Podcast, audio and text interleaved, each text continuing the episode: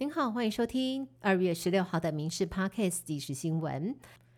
国民党团提案要行政院长陈建仁十七号前往报告台糖瘦肉精，但提案送出之后，立法院长韩国瑜一直没有进立院办公室。接近中午的时候，才通知议事处今天不开朝野协商会。三个党团陆续收到了通知，等于确定不会有临时会。蓝营主导的临时会提案，反而让自己难堪收场。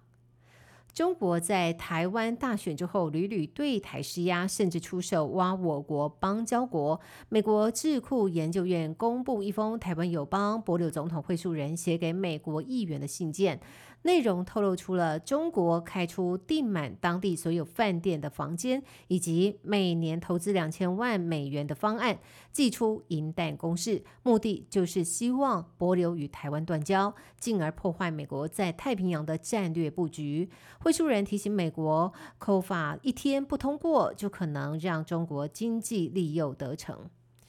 基隆市消防局长向永才日前才因为上任时没有受过检任训，遭质疑因为浮选有功，关节三级跳，如今又被爆出私德有问题，流出了多张和一名女性的亲密合照，称他在外有第三者。对此，基隆市长谢国良回应说：“的确有收到相关的讯息，会找当事人来说明，了解事情的真相。”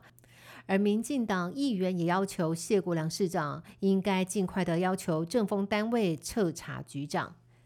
网红晚安小鸡自导自演风波，引发了柬埔寨警方不满。到饭店抓人拘留。周四下午，柬埔寨警方大动作，召开记者会，包括小鸡影片中使用的鬼娃、网生被，还有军服、枪支等道具，通通被起获。现在传出小鸡跟阿闹可能因为煽动社会动乱被判刑两年，必须服完刑才会被驱逐出境。遣返回台之后，恐怕还得面临涉违法的制裁。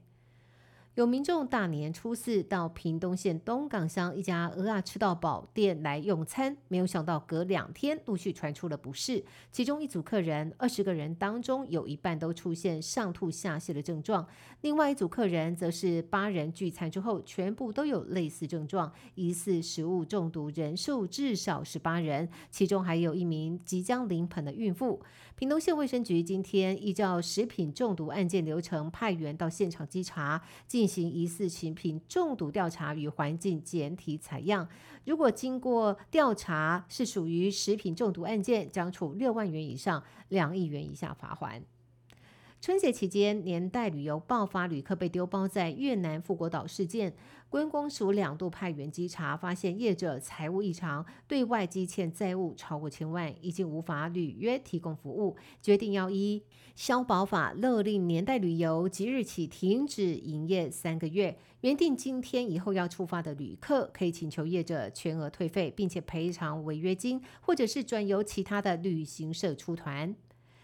还有春节期间家人团聚也让病毒肆虐。卫福部统计，类流感急诊人数单日就逼近七千人，导致各大医院急诊大塞车。台大急诊病患甚至排到医院大厅。医师表示，因为门诊暂停，急诊人数比平常多出了百分之四十到五十。中国附医副院长黄高斌指出。这季的流感疫情时间拉得比较长，高峰状态没有那么的明显。目前看起来不会有很大的高峰，不排除流感以及其他的呼吸道传染病在二月底就能慢慢趋缓。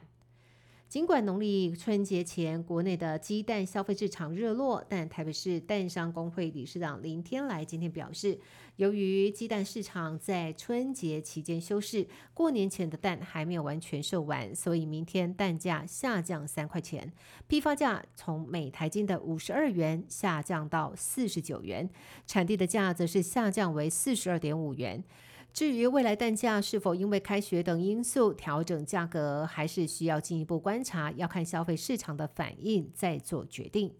以上新闻由民事新闻部制作，感谢您的收听。更多新闻内容，请上民事新闻官网搜寻。